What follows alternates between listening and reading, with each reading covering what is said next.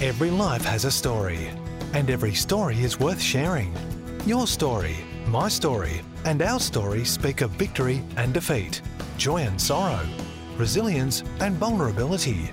They are not just our story, they are Christ's story in us. They are Kingdom Stories from Down Under. Every Saturday morning, I have the amazing opportunity to go and see my children play soccer. On the sideline, as the children play, we have a great opportunity to meet other parents.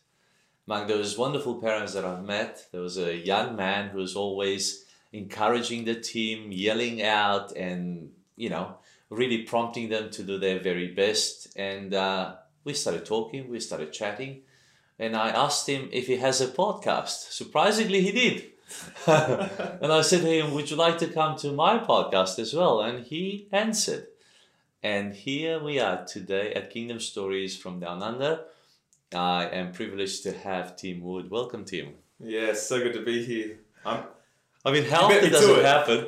How often does it happen that you meet somebody who's got a podcast? You- I know, right? You beat me to it. I thought, I thought you were saying that you had a podcast, and I was like, oh, I have a podcast, and then I, like, yeah, we just gelled. I actually, I think I told you that I have a podcast, Yeah, yeah. but then you said I do, and then I realized, okay, he's got it. yeah, exactly right. Uh, everyone's going crazy on the sidelines. Yeah. you know, it's a bit windy. Yeah, it's, all good. It's good. So, what's this podcast, right? Let's let's let's give it a pitch from the first minute. Oh dear. Okay. Yes. So um, I set up a podcast. When was it? Only a couple of months ago, just to basically explore um, strategies on how to survive school. Uh, I came to this realization that I've been in school for twenty five years.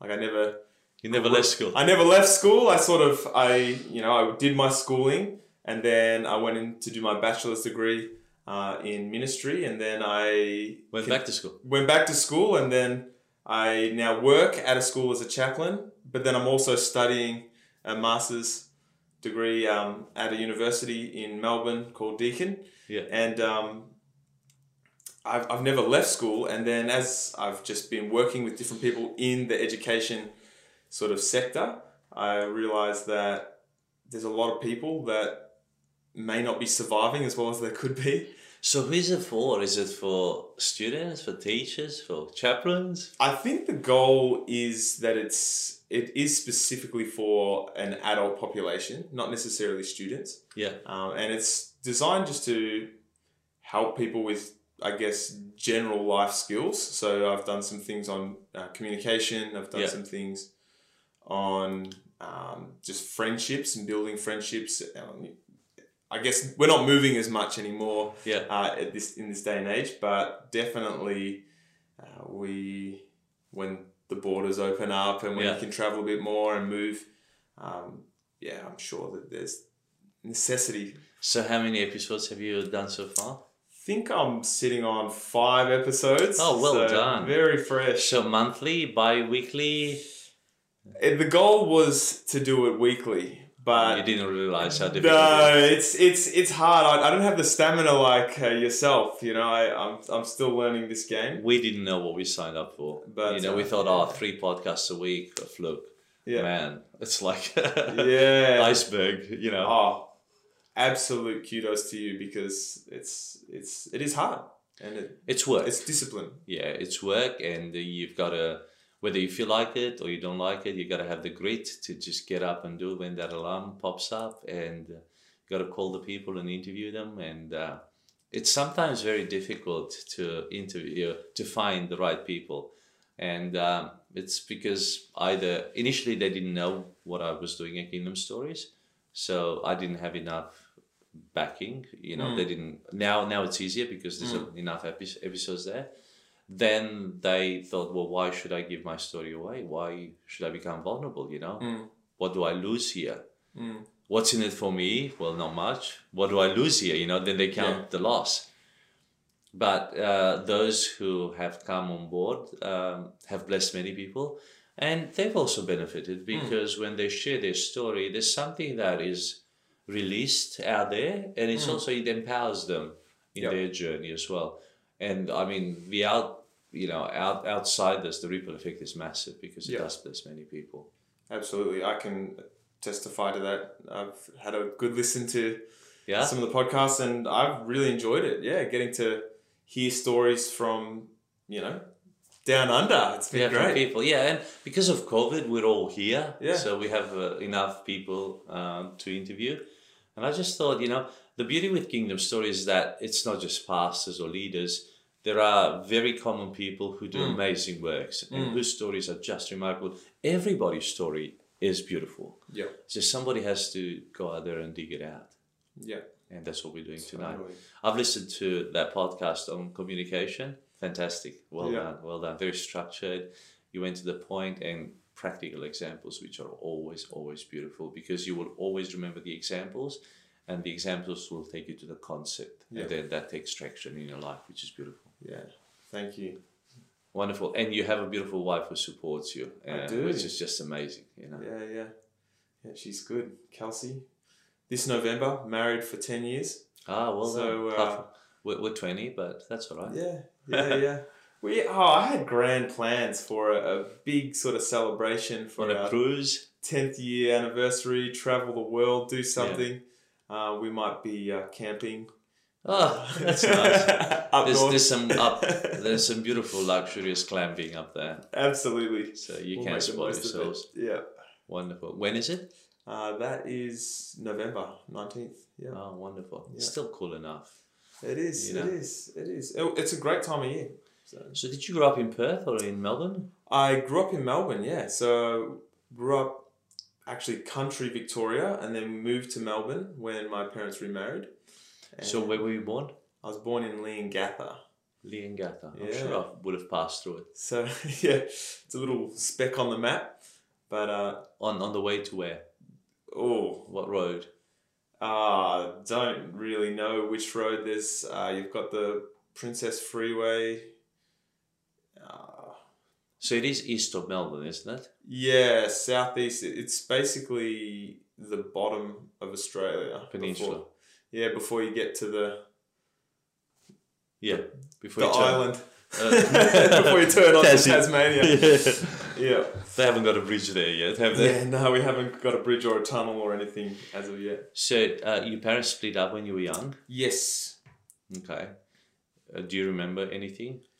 So when, uh, oh, when was it? Probably when I was around 13, 14, I sort of discovered a bit more of my story. Um, and so parents split up when I was basically born. Um, yeah, so that was. You have older siblings? I do. I have an older brother, so he's four years older, Mhm. and um, So he would have been affected a lot more than you were. yeah, that's right. He he was very connected with dad, and Mhm. then um, yeah, mum and dad got divorced, and then we would visit him fortnightly, but he was on the other side of the state, so it was New always South Wales. always long travel. Or He was in Echuca, so we Oh, yeah. He, he- we were the south, he was the north of the state, Yeah. so we would just uh, do a lot of commuting um, when we were younger. So who would take you there? It was a half halfway 50-50 split. So Okay. Both ways. we would um we would there was a drop off location and then we Pick would up. yeah yeah Ah. so no it was look we learnt to enjoy the car trips Yeah. and uh, had a lot of fun. But uh, yeah it wasn't it wasn't the most glamorous time of life. I mean particularly when you're sharing your weekends and as you grew up you wanted to be more social and you would have friends and parties and different things that you want to go to and um, you know you were either going to dad's house or you had to do something hmm um, family related. So that was yeah that was a challenge. Yeah.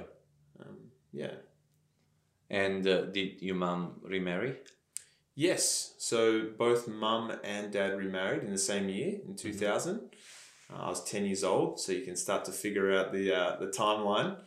And my brother was 14 and when mum remarried he remarried a, a very solid um, christian man. And uh, he created a lot more structure for us as a family Yeah. uh, being um, having grown up for 10 years with a single mum basically, and a brother. We sort of ruled the roost a bit, Yeah. and uh, so it was it was a bit odd and took a lot of adjusting Yes, for another male figure in the house. sure. I took much better. Um, my older brother was he was um, he was in his teens, so you know he was going through big changes himself. Yeah, very Um, testing times. Yeah. Was your mom a believer before as well? Yes. And Yeah. your dad, your biological dad? Dad was not. No. So he um, he remarried a Christian lady. Mm-hmm. Um, so she had um, a Pentecostal background. Yeah. My mum had a Christian Reformed background. Yes. Um, but then she was going to a uniting church, Mm-hmm. and most of my friends were at the Anglican church. so I uh, grew up really confused yeah. uh, where where I fit in the whole scheme of theology in the church because every service I went to was different. Of course. Um, so yeah, And when your dad came in, uh, the new father, your uh, where did you go? Still at the United Church?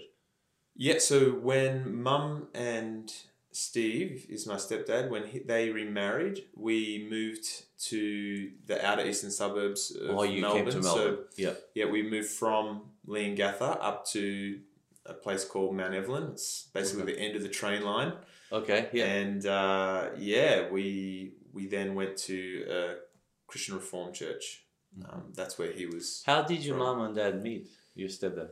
Well, they met at a singles convention, Uh-huh. a Christian singles convention, which was kind of like the meat market, Yeah. where um, you know you went there for um, you know to grow in your faith and things like that. And yes. A dating ground. Meet meet a spouse. Do they still run those, or it's Uh, all done online question. now? I don't think they do. I It's probably on- think- yeah, I think it's online. online. Yeah, it's a thing of the past. But from what I understand, it was always quite good. Good For them. it was successful for my parents. Yeah. Great.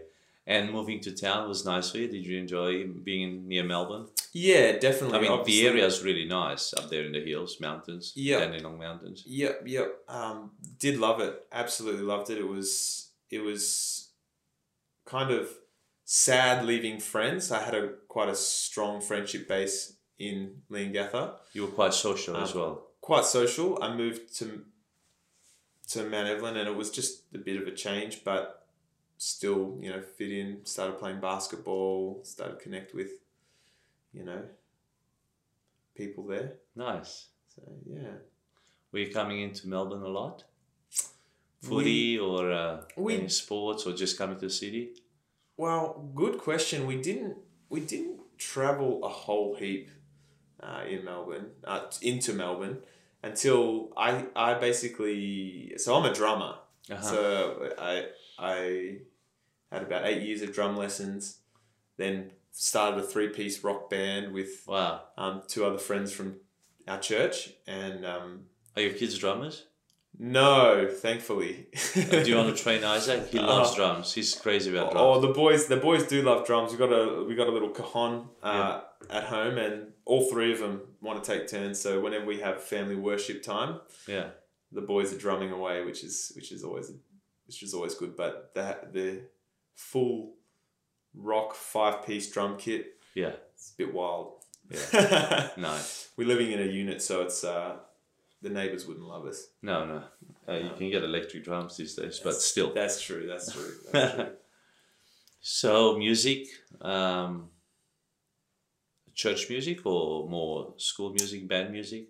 Uh, we we played primarily originals, so we it was we were young, and Yeah. uh, the lead singer had you know a lot of girl troubles, so often the the songs took the shape of um, a breakup or something like that. Um, until then, I I had a chance to inform some of the songwriting, and it sort of started to move towards more of a um, spiritual sort of faith based Yeah. songs. Um, but the band was inspired by Green Day and The Living End, and a lot of those kind of sort of heavier rock sort of bands, and um, so it was interesting trying to marry the two together. we did a few gigs in Melbourne, and we you know we we played at a few different places, and um, yeah, we're we're at it for probably three years, and then uh, I think I got married and had a child on the way. The bass player wasn't always into it, and so Yeah. the lead singer was just left to uh, you know, to his own devices. So we sort of split up and Oh, went our own pity. ways. What school did you go to? What high school? I was at um, Mount Evelyn Christian School, which is both primary and high school, but it's Secondary, a it's a smaller school. So when I started, there would have been three hundred students Mm-hmm. across the whole uh, the whole lower and upper school. Mm-hmm. Um, by the time we finished, there probably would have been six hundred. So Oh, yeah, it did did grow quite a bit over the time we were there. great school in the sense of discipline and not much uh, bullying, drugs. It was a good Smoking. school. I think I was probably the biggest problem in. No, I wasn't that bad, but I did I did find I did find the uh, Restrictions, I did challenging. I did find the boundaries and step over them quite frequently uh, as a as a teenager. Yeah. yeah. Rebellious or just playful? Um. Childish. Oh, probably a little bit of both. I did go through a bit of a rebellious. I think it all started off playful, and Mhm. I wasn't a malicious kind of person in terms of bullying or violence or anything like that. But I did um, try and sort of enter into the party scene. Yeah. And um, I tried to, yeah, I guess connect with the you know smoking behind the oval and um, the drinking culture and things like that. Yeah. So it was, I think it was primarily a fantastic school. There was a small minority, but I did find it and um, sort of hung out in there for a little bit um, whilst I was trying to figure out who I was and uh, what life was about. So, yeah. When did you have a true encounter with God? I'd say During that- high school? Yeah, that was about year 10. So at the time, I was dating, I was dating, sort of dating two girls at once. And, it happens. and I was just, life was messy. And I, I mean, I was a hurting, a hurting boy looking for love. And I think I got quite sick with glandular fever. It's sort of Mm. nicknamed as the kissing disease. And that was, um, I was three weeks bedridden where, you know, my throat had swollen up. I had to dr- like drink all my food and things like that. And um, at that point, um, you know, as I was reflecting and thinking, I, I do really feel like God informed my thoughts and spoke to me and said, uh, "Is this where you want to end up? Do you Yeah. do you want to keep going on um, in this life of um, partying and I guess shallow living and things like that?" And um, you know, I I had this image of teenage pregnancy and all these sort of things that I was just like, actually, no, I, I don't want that. I, I want something else. And I Mm. think at that point in time, there was also the local church um, where I'd sort of strayed from the church at that point, and the local church, and particularly the youth pastor, started to connect up with me a bit and Yeah. sort of say, you know, like, how can we help you? You're obviously unwell. A lot of my party friends, they were not um, around. They, they were sort of they only cared for me when I was fun. But the church actually rallied around me when I was, yeah, quite down and in, at my lowest. Yeah. and I think that's really when That's God special. started to started to, yeah, make changes in my heart. Was it a uh, a an encounter or was there a step by step or a process kind of thing? Yeah, I would. pinpoint it or I would say, I would say there was multiple encounters yeah um, where there was particular moments um, in very random circumstances Yes. where um, it informed my faith but i'd say it was a process in the sense that there was no one major thing that was like a nighttime daytime contrast yeah um, there was there was many conversations, particularly with my now wife, who was just a concerned bystander at the time. She started to, you know, explain the Bible and the gospel to me in ways that I probably wasn't ready to hear yet. She was in the youth or She was the pastor's, uh, daughter. the the youth pastor's daughter. Yes. Wow. Yeah. So she she started ex- talking about you know like morals and ethics and things like that, and and You had no such campus. I had ears to hear from a woman, but Not from F- not from, her a dad. man, not from the, not from any males or dad or, or anyone Yeah. else, and and I think that was partly how God used, uh, who God used to shape me and my faith. Um, her dad was very pivotal as well in my journey of discipleship. I Mhm. can remember, um, he's he was. They came from YWAM, so they were a missionary family. Yeah. Great. So they were they were eleven years in Holland, hmm um, and he was. Australians or from England? They are Australian, so they left when Kelsey was four, moved to uh, Holland. Yeah. Um, her dad and mum did a DTS in Holland, and then from there, they came back, and he took a role in the church that my parents were going to, Yeah. and she was a good missionary girl that I didn't think much of. Yeah. And he was a, and I was, yeah, just a, a rat bag that was just looking for mischief. And uh, we both didn't like each other because I she wouldn't give me what I wanted and I wouldn't give her what she wanted. Yeah. How old were you? We so when 17, she 18? came, she was six. We are both sixteen, so Yeah. we're both year ten, and she sort of saw me in my at my worst. Yeah.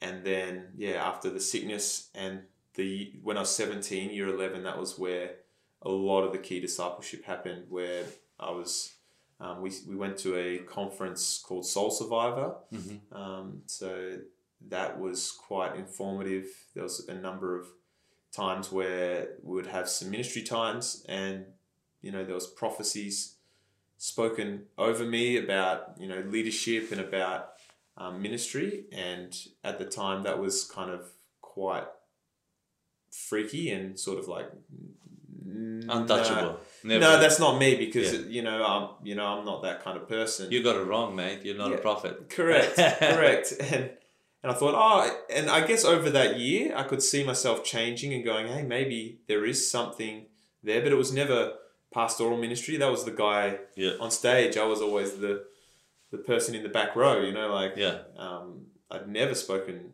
to the pastor before, kind of thing. And and so then, um, years down the track, to see that those seeds that were sown and the prophecy that was made was Yeah.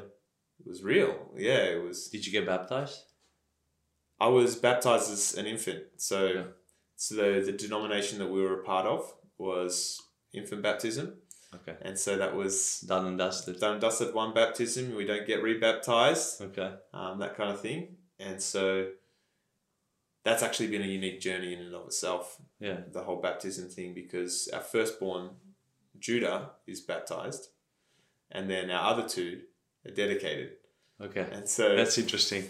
So Judah's claim to fame, uh, we've got Judah, Asher, and Zion. Yeah. Um, Judah's claim to fame is that the other boys aren't baptized, and he is, and he's the others are circumcised. he's superior. Um, but no, we we joke about it a lot at home, um, and I my firm belief was um, to be submissive to the leadership of the church that you're under. we were under. So um, that's going to be a, a tricky thing to navigate with our kids as we Yeah. as we move in. And look, you're on a journey, and uh, God will not leave you in darkness in Yeah. regards to that. And yeah, when did you fall in love with your wife? Whew, I would say when I was 17, I hadn't been a week without a girlfriend for the, the past four years. Mm-hmm. And Kelsey was like, I don't believe you could go a whole year without a girlfriend. She said to you, Yeah, yeah, she said that. And she challenged me. And I'm a very, you know, Competitive. competitive person. "Yeah, So I thought, I'll, I'll, I'll prove you wrong. bring it up, I'll go. I'll go a whole year, but it, I think that was my ploy to try and get to her." win her over. So after three weeks, I was She was like, hard to get. Yeah. All the others were easy to get. totally. This was now a trophy I know. challenge for you. She was she was something else. So that was that was the biggest challenge was trying to figure out okay how do I how do I win this girl over? And after three weeks, she was not giving her heart away, not to some schmuck. No. Uh, so she she was um, resolute, and I, and I was sort of like, Clean for a year. come on, and uh, she's like, no, not happening. Like, and so yeah, after it was she challenged me mid January Yes. and it was the start of December we started dating. Wow. So I Good on lost, her. Good on her. but I won. You Yeah. know what I mean? Yeah. But it was it was really special. Uh, It was the first time where we actually became friends with um, someone before I dated them, and I think that was pivotal to It was good for you. our, our relationship. It was it was healing, and um, even in our dating life, she was she had very firm boundaries. She was very much like um, she she would not share everything emotionally with me. She would always share with her dad um, about a lot of the deep things, and until I was trusted, ready, and she knew that I was going to be her lifelong partner, she was she was not going to let me in easy, and I think that was that was really helpful helpful for me. Yeah. Um, I think it was quite godly too, in, in the sense that um, she she reserved the most intimate places of her heart for God and for I guess essentially for her father, which Was, Was- passed on was passed on in marriage, future husband. and that was yeah that was special. And you're grateful for that because everything was preserved for you in a sense. Yep. Yeah. Yeah. Um, Beautiful. I think the level of respect for her skyrocketed for you. Absolutely. And still still is up there, you know? Yeah. Yeah. And I think that's beautiful. I What a lesson, you know, for others as well who are just, you know, not serious enough about, you know, marriage and relationships and they think that there's no chance or, you know, there is. Mm, You can make it right. mm. Yeah. Yeah, I think that that's also something that I spend a lot of time.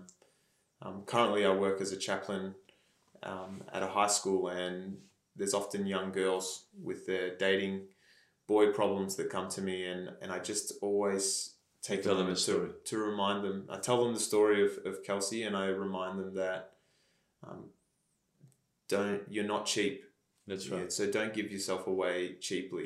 Yeah. And I think it's really important for um, young women, young girls to understand their value and not be pressured into, I guess, that sort of um, culture where they're just consumed as an object. Yeah. And, and Kelsey, yeah, she taught me a lot about that because I was the problem. yeah. And her dad uh, also believed in her and in you, you know, to, to journey, to put in the hard yaka. Absolutely. They, they must have seen something in you, or God must have revealed something to them about you.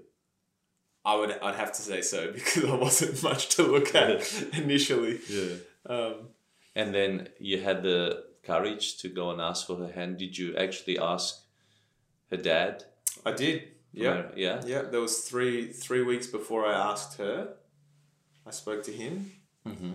and Just you and him, man to yeah, man. man to man, Mm-hmm. and I'd heard other stories of it going really bad, so I was quite nervous. Of course, Um, but good nervous. But he he was almost the one encouraging me Yeah. to go for it. yeah. I think after spending so much time discipling me over So you were about nineteen now. I proposed to Kelsey when I was 20. Okay. Yeah, so we were dating uh, from basically 18, so 18, 19, 20, so for three years. Wonderful. And then we were engaged for a year, married at 21. Wow. Yeah. And you kept yourself clean during this time, which is amazing. Yeah, God kept me clean, yeah. No, I mean it is yeah, because if somebody starts young, it's very difficult. Only God can help you. You Mm. know, the temptation is. I mean, the temptation would have been always to go somewhere. Yeah. You know, I mean, there were so many easy girls out there. yeah, Um, and uh, it would be effortless. Really. Absolutely. I think um, the first. So I I always talk about how um, when I stopped dating, I left Egypt. Yeah. Um, but Egypt hadn't left me. And That's so- right. And so Egypt was sort of in, in me, and when I um, you, asked you Kelsey, crave you craved some of the food in Egypt. Oh, I was wanting the garlic and the herbs, and I spoke to Kelsey. I said, Kelsey, um, will you date? Will you will you go out with me? Will you date me? And she said yes. And then I went to kiss her, thinking, you know, that's what you do. and She, put slapped me in a headlock, Wow. not till we're married. I couldn't believe it, Yeah. and I was like, this. I like this woman. Like, yeah. Yeah. You know, you know. Some people think, oh, you know, wouldn't that turn them off? No, that was I needed huge this. incentive. Yeah. I, I thought this is someone with with values and principles and with balls. and, and- yeah, and, and so and, and I'm not ashamed to admit that I think the first three years of our dating relationship, she led me. yeah. She was the leader. She was the one who was setting the boundaries, setting this, setting the pace. Um, she was the one encouraging me, pushing me, supporting me, and um, And you allowed the process, which is just amazing. and then yeah, and, and then I guess as I grew, um, then I started taking the lead, and then she grew, and then I grew, and and and I think that's been huge in our. And she held you in that leadership because Yeah. you had her backing always. That's Yeah. where you could stand. Yeah, Before you wouldn't have been able to stand, even if you No. wanted to. yeah, Those values were not there, so they had to be, you know, mined out Yeah. of you in a oh. sense. Oh. They were probably deposited in there, yeah, but nobody allowed them to flourish in you. yeah, Phenomenal. yeah. She must have seen something. She must have had, you know, to have that patience. She must have believed in God a lot more than you knew. Most definitely because she she um she did not like me to begin with yeah. um and and actually the the beginning of the process was that my brother's girlfriend at the time was mentoring Kelsey and my brother and I were very close and my brother's girlfriend said to Kelsey please pray for him Yeah. keep praying for him because um, he needs prayer and he needs God. And, and I sort of think that I thank her because it sort of tenderized her heart a little bit towards maybe what God has for me. Nice. And then after you spoke to her dad, you went um, and asked her three weeks later. Yep, And did she say yes? she did. First off? It was, uh, yeah, it was, had, look, it was, I'll admit it was not the most glamorous proposal. It, it had potential to be glamorous. Yeah. We're on the Yarra River. We're in a little secluded, little bushwalk area, and I and we set up a little picnic, and I had a little Up your way or further down? uh, up our way, so it was not so Wide. gross and brown, but Yeah. it was a bit more nice Greener. and clean water. Yeah. And yeah, and everything was ready, set, and then it starts raining, Uh. as, as Melbourne does, and it was wet, and there was puddles, and we sort of were there set up, and it's like I can't. The only thing on my mind was I got to ask her. I've got to ask it, but it's raining, Yeah. and I can't do it now because we're stressing out and we're cleaning everything up. So we run back to the car. We're all wet, and then we're sitting in the car, and like the windows all fogged up in the car because of all the wetness, and probably because I was sweating so much to actually ask the question. And I just said to Kels, look, it's come to a point in our relationship where we either break up or we get married. So what do you think? I gave her the ultimatum, and uh, I think it was I was just so nervous that I just didn't think too much about the uh, How comes out. yeah, I was thinking about the what and not the Yeah. how. And um, she said yes. She snuggled into my shoulder, and uh, we then went to a local shopping center to buy the ring because I knew that she had a particular taste. Yeah. And so we went there and had a great night and shared with our families and celebrated. So yeah. Wow. Beautiful. You know, I actually asked my wife to marry me up at Olinda, Oh, just down the road. really? Yeah. And just as she said yes, it started raining, and we had a picnic at Olinda Golf Course. Oh, wow. And uh, yeah, just as she said yes, it started raining, so we had to pack up everything and run in the car and drive home. but it, I just got in there in time. yeah, and well done, well done. I was not quick enough. So we must have been just a few miles away. yeah. That Wow. amazing. yeah. Yeah. And then you went to uni to study ministry, or what, Yeah. what was your first degree? Yep. So uh, bachelor of ministry. So um, finished high school, took Yep. a gap year, went to YWAM, did a DTS. so oh, great. we went to Germany. and We were in Herrnhut, um, East Germany. Both Um, of you? We both went. Uh, We did separate outreaches. As a husband and wife now, or not yet? no, so that was that. was when we were nineteen. Okay. Uh, So where were you? In Germany? we were in Herrnhut, in uh, just below Dresden. Nice. and we yeah so then we did the same lecture phase for three months and then we moved we did separate outreaches as it was recommended um, by the base and things like that so i went to egypt and kenya and she went to thailand awesome. so yeah that was that was wonderful we came back um, during the time in egypt i felt god share with me like i, I had a dream Mm-hmm. um, so I fell asleep in the minibus f- on the way from Cairo to Alexandria, Mm-hmm. And um, That's a six-hour journey. it was quite a trek. Yeah, and I, I fell asleep because it's just desert. I know. Not I've done the trip. there's not much to see, No. and um, I had a I just had a picture of me standing on a stage, Yeah. um, teaching, and this was the strangest thing because I bombed my year twelve speech.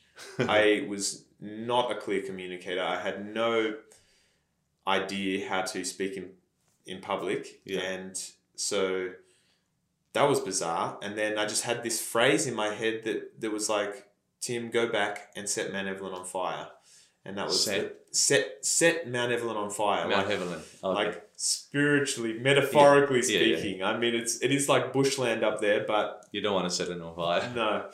Um, so then went back and did an internship with the church um, in Mount Evelyn, um, and then I Mm-hmm. This is a uniting church. Uh, Reformed Church, so Mount Evelyn Reformed Church, Christian Reformed Church. Dutch background. Yes, yep. Okay. So very European. um, Are your uh, is your wife Dutch? But Yes. They are. Yep. Yeah. So I've got half. Uh, half my my mum's side is all Dutch. Mm-hmm. My dad's side is English, and Kelsey's family's Dutch. Yeah. okay. Yeah. So then, did an internship uh, part time and studied part time Yes. uh, at Melbourne School of Theology, Great. And did a bachelor ministry there. It was a six year. And that's Presbyterian, is it? That is, uh, it is non-denominational, but there's, I mean, there's different. The one lecturer was he has came from an Anglican background. There was Mhm. there was this quite It's a a, good school. eclectic mix of Yeah. people. Yeah. Great. So then from there, um, continued working at the church. Uh, the joke is that I first took um, my father-in-law's daughter. And then the church. Then I took his job because I became yeah the youth pastor um, in his stead, um, Yes. and he trained me up because I was doing an internship under him Yes. and he re- felt my job's done, so he went to um, take a position in another church, and then um, yeah, I took his grandchildren because I moved To Perth. over to Perth. So the kids were born there. The So, two of the boys so or one? Judah was born in Melbourne. That's uh, why you baptized him. Yeah, and then the other two here. So Okay. yeah. So why move to Perth?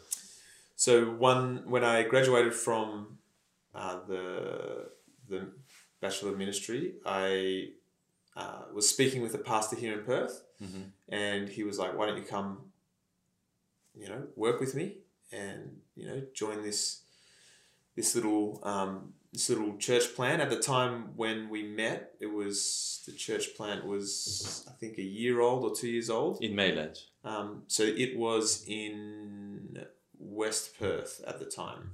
Yeah. And then it moved to Leederville when whilst I was working.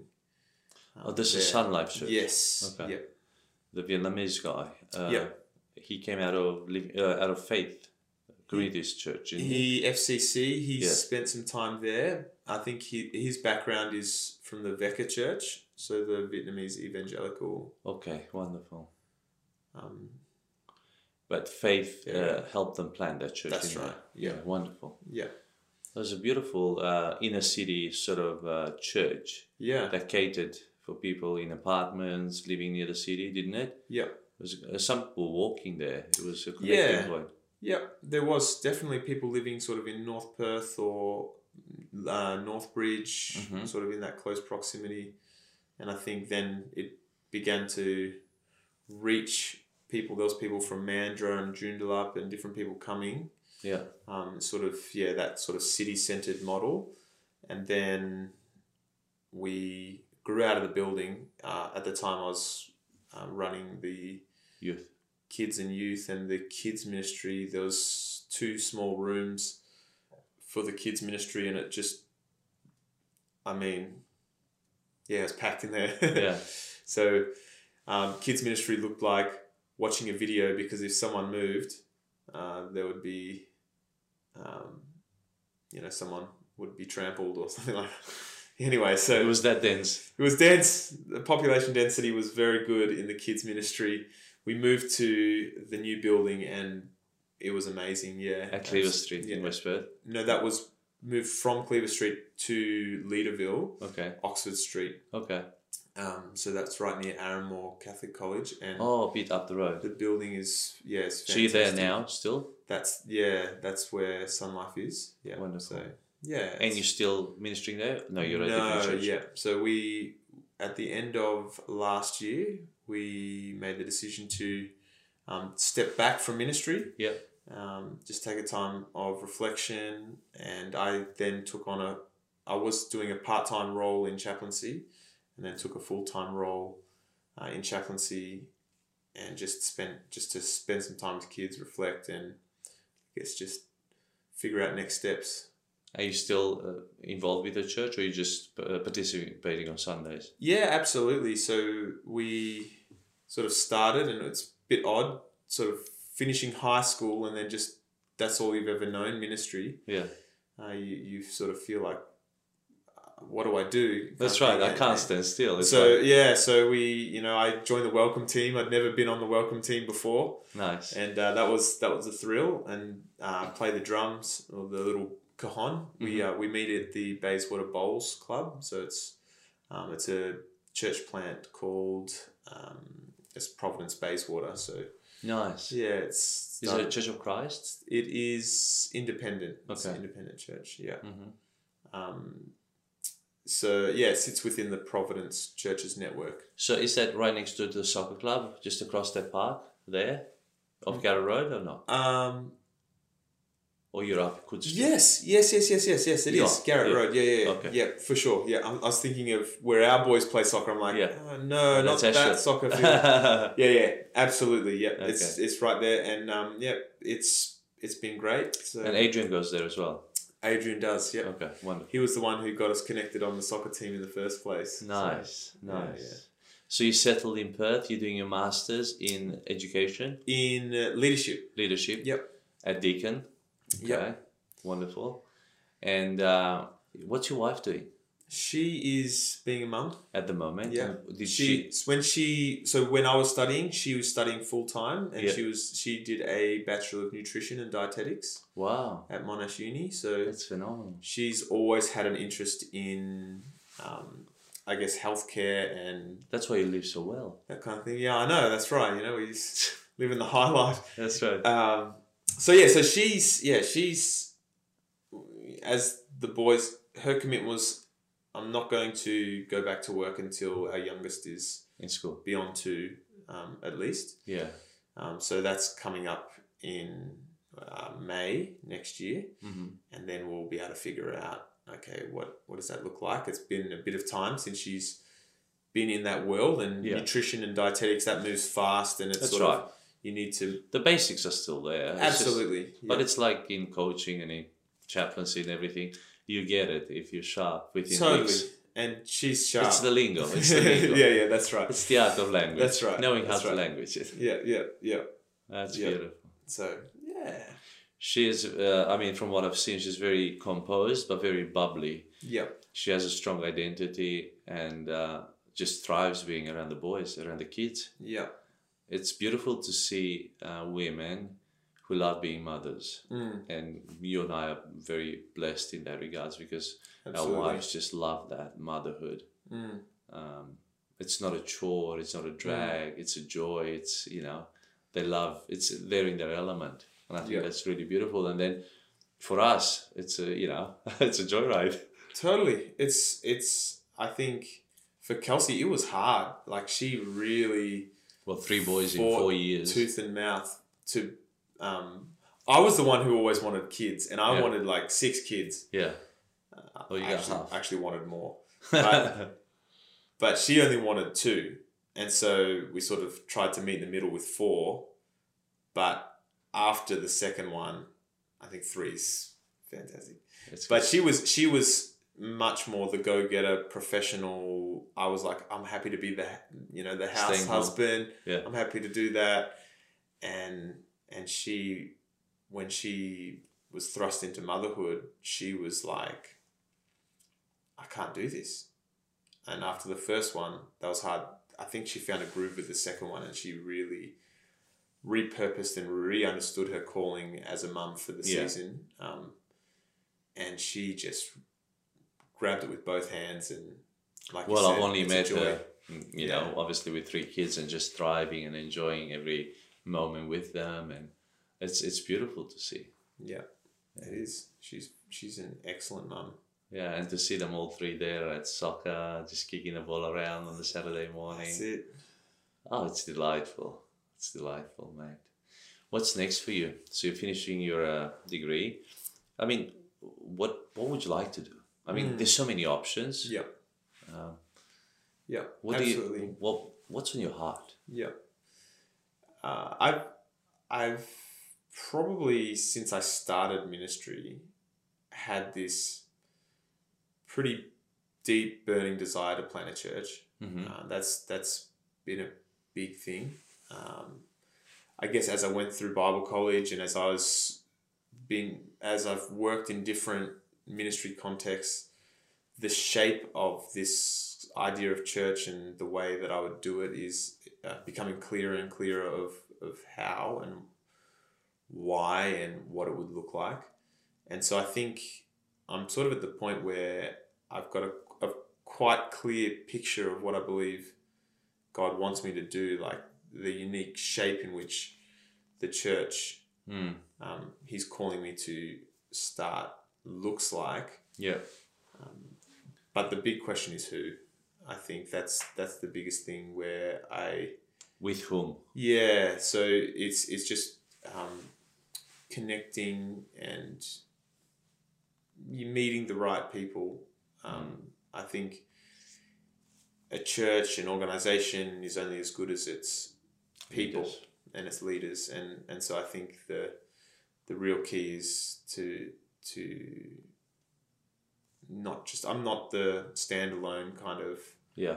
um, Lone lone, ranger. wolf, lone wolf pastor type. I, I do find a lot of joy in um, team based leadership, and, and So I, the fivefold would resonate with you. I, th- I thrive in that. So yeah, so that's that's what I would be yeah be keen to pursue. Wow.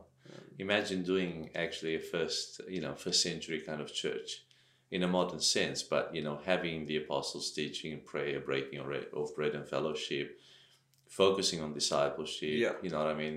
And just, you know, focusing on the fivefold, having the equipping ministries, mm. and just seeing what if it does work. Mm. yeah, I know that'd be a shock. yeah, no, absolutely, one hundred percent agree, and I think that's I think the one of the first messages I spoke at another church was yeah around the early church and the act that passage where uh, it was the blueprint for revival, Yeah. and that's sort of the theme that they wanted to, me to speak on was revival, and it was just the the engine bay of the church where it's just you know Bible like apostles teaching, evangelism, prayer, worship. You know they're just all in awe. You know that sort of yeah. that picture, and, and it's always so exciting just to reflect back on this idea of church is not complicated. I don't think um, we can sometimes get bogged down in traditions and rituals and things like that. And traditions and rituals are critically important, but they're they're not the master. They're the No, they're the means, yeah, to And get so somewhere. I think, yeah, so I think it's it's really exciting when I, I know some people are really called Mm-hmm. to be church revitalists, where they you know revi- revive the Yeah. church, um, and they do a good job, and they've got patience, and and I'm happy to admit that I'm weak in that area. I'm, I'm I'm not an overly patient person, and I know God is growing me in patience, and it is Yeah, you know fruit of spirit. yeah, Um, but I yeah I, I do see my unique ability or calling or just the way that I'm wired is I I hunger for a fresh slate, yeah. a clean Yeah. a clean thing. So New season. Have you read the Pagan Church by uh, Barna? I haven't. I would like to. I Uh, haven't. I'll I'll make sure you get a copy. Yeah, Have you heard this? The, have you read this book, Nineteen COVID Lessons? I've got I've got it I've, I've got it downloaded. I got an e copy. it will mess you up. Yeah. Okay. So Very good. Okay. Um, it's interesting you said you said something very important. I held a number of masterclasses on emotional intelligence in a business um, conference. It's called Business Days.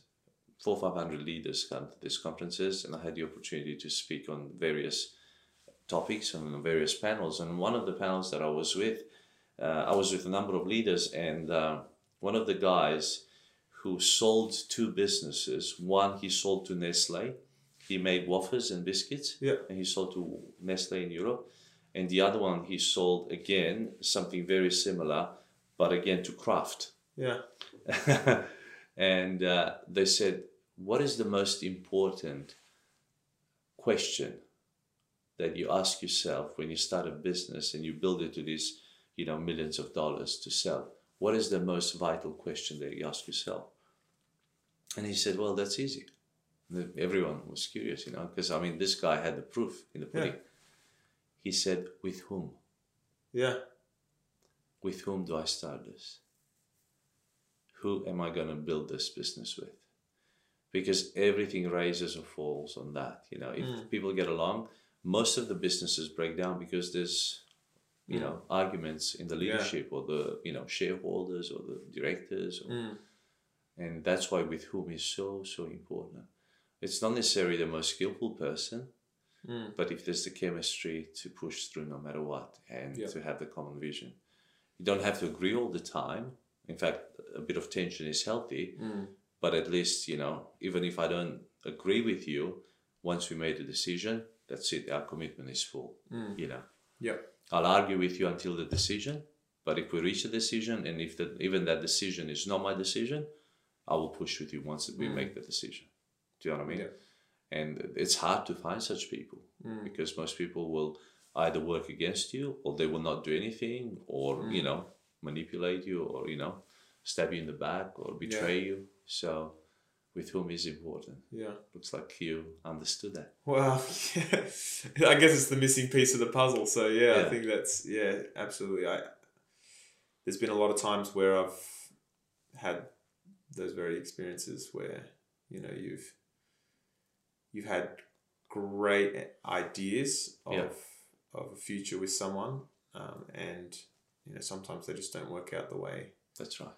you initially thought. So it makes you a little more hesitant to who's who's you know. I'm naturally a trusting person, hmm and I think sometimes I'm. You get hurt. I don't critique enough. That's why you have your wife. yeah, exactly.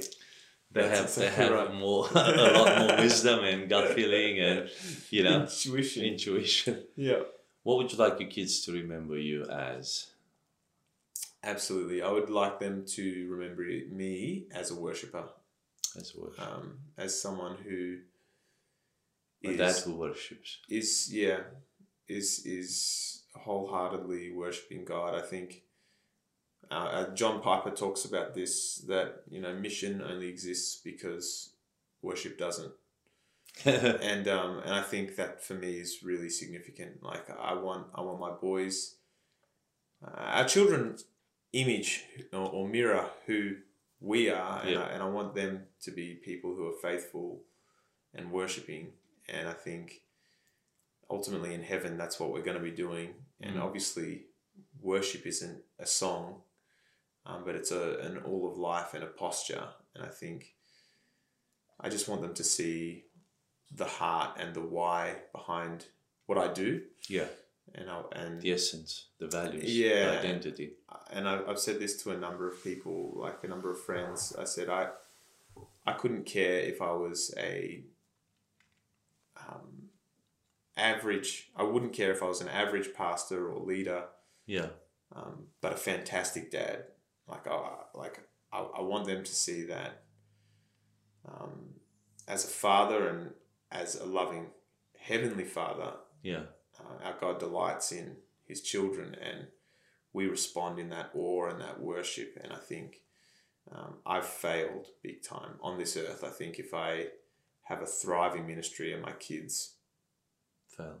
don't Or don't don't, see you. know me, yeah, don't know me, don't see me, don't love me, don't want to be with me in my presence, and ultimately in God's presence. I think, yeah, that that would be heartbreaking for me.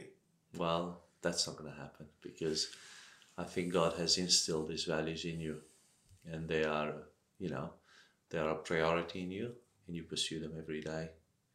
And everything, every seed that you plant today will bear fruit in your children and your children's children. You're a young man, you're going to see probably three, four generations ahead.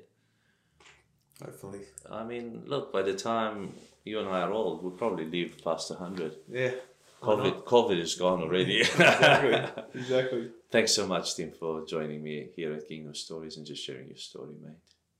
I've really enjoyed it, and I, I really appreciate it. It's been very encouraging, and uh, I'm gonna have to get you on my podcast. You know that, right?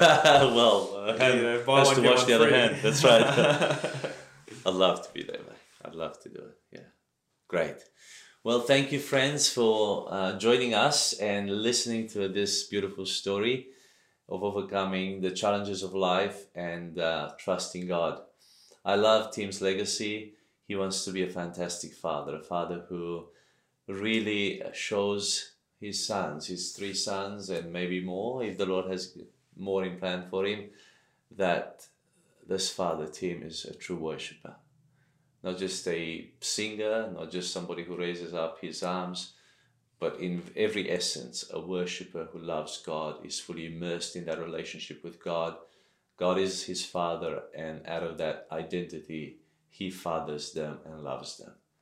And I pray that this inspires you, if you're a dad or a young man, to become one of those fathers who just immerses himself in who God is and you know allow that love of God to permeate you and through you to those that need your love as well. And if you're a woman or a wife or a mother, just encourage your husband to become the very best he can be, just as Tim's wife helped him get to where he is today. I pray that this content blesses you, and I value it when you share it, subscribe, and just tell others about it.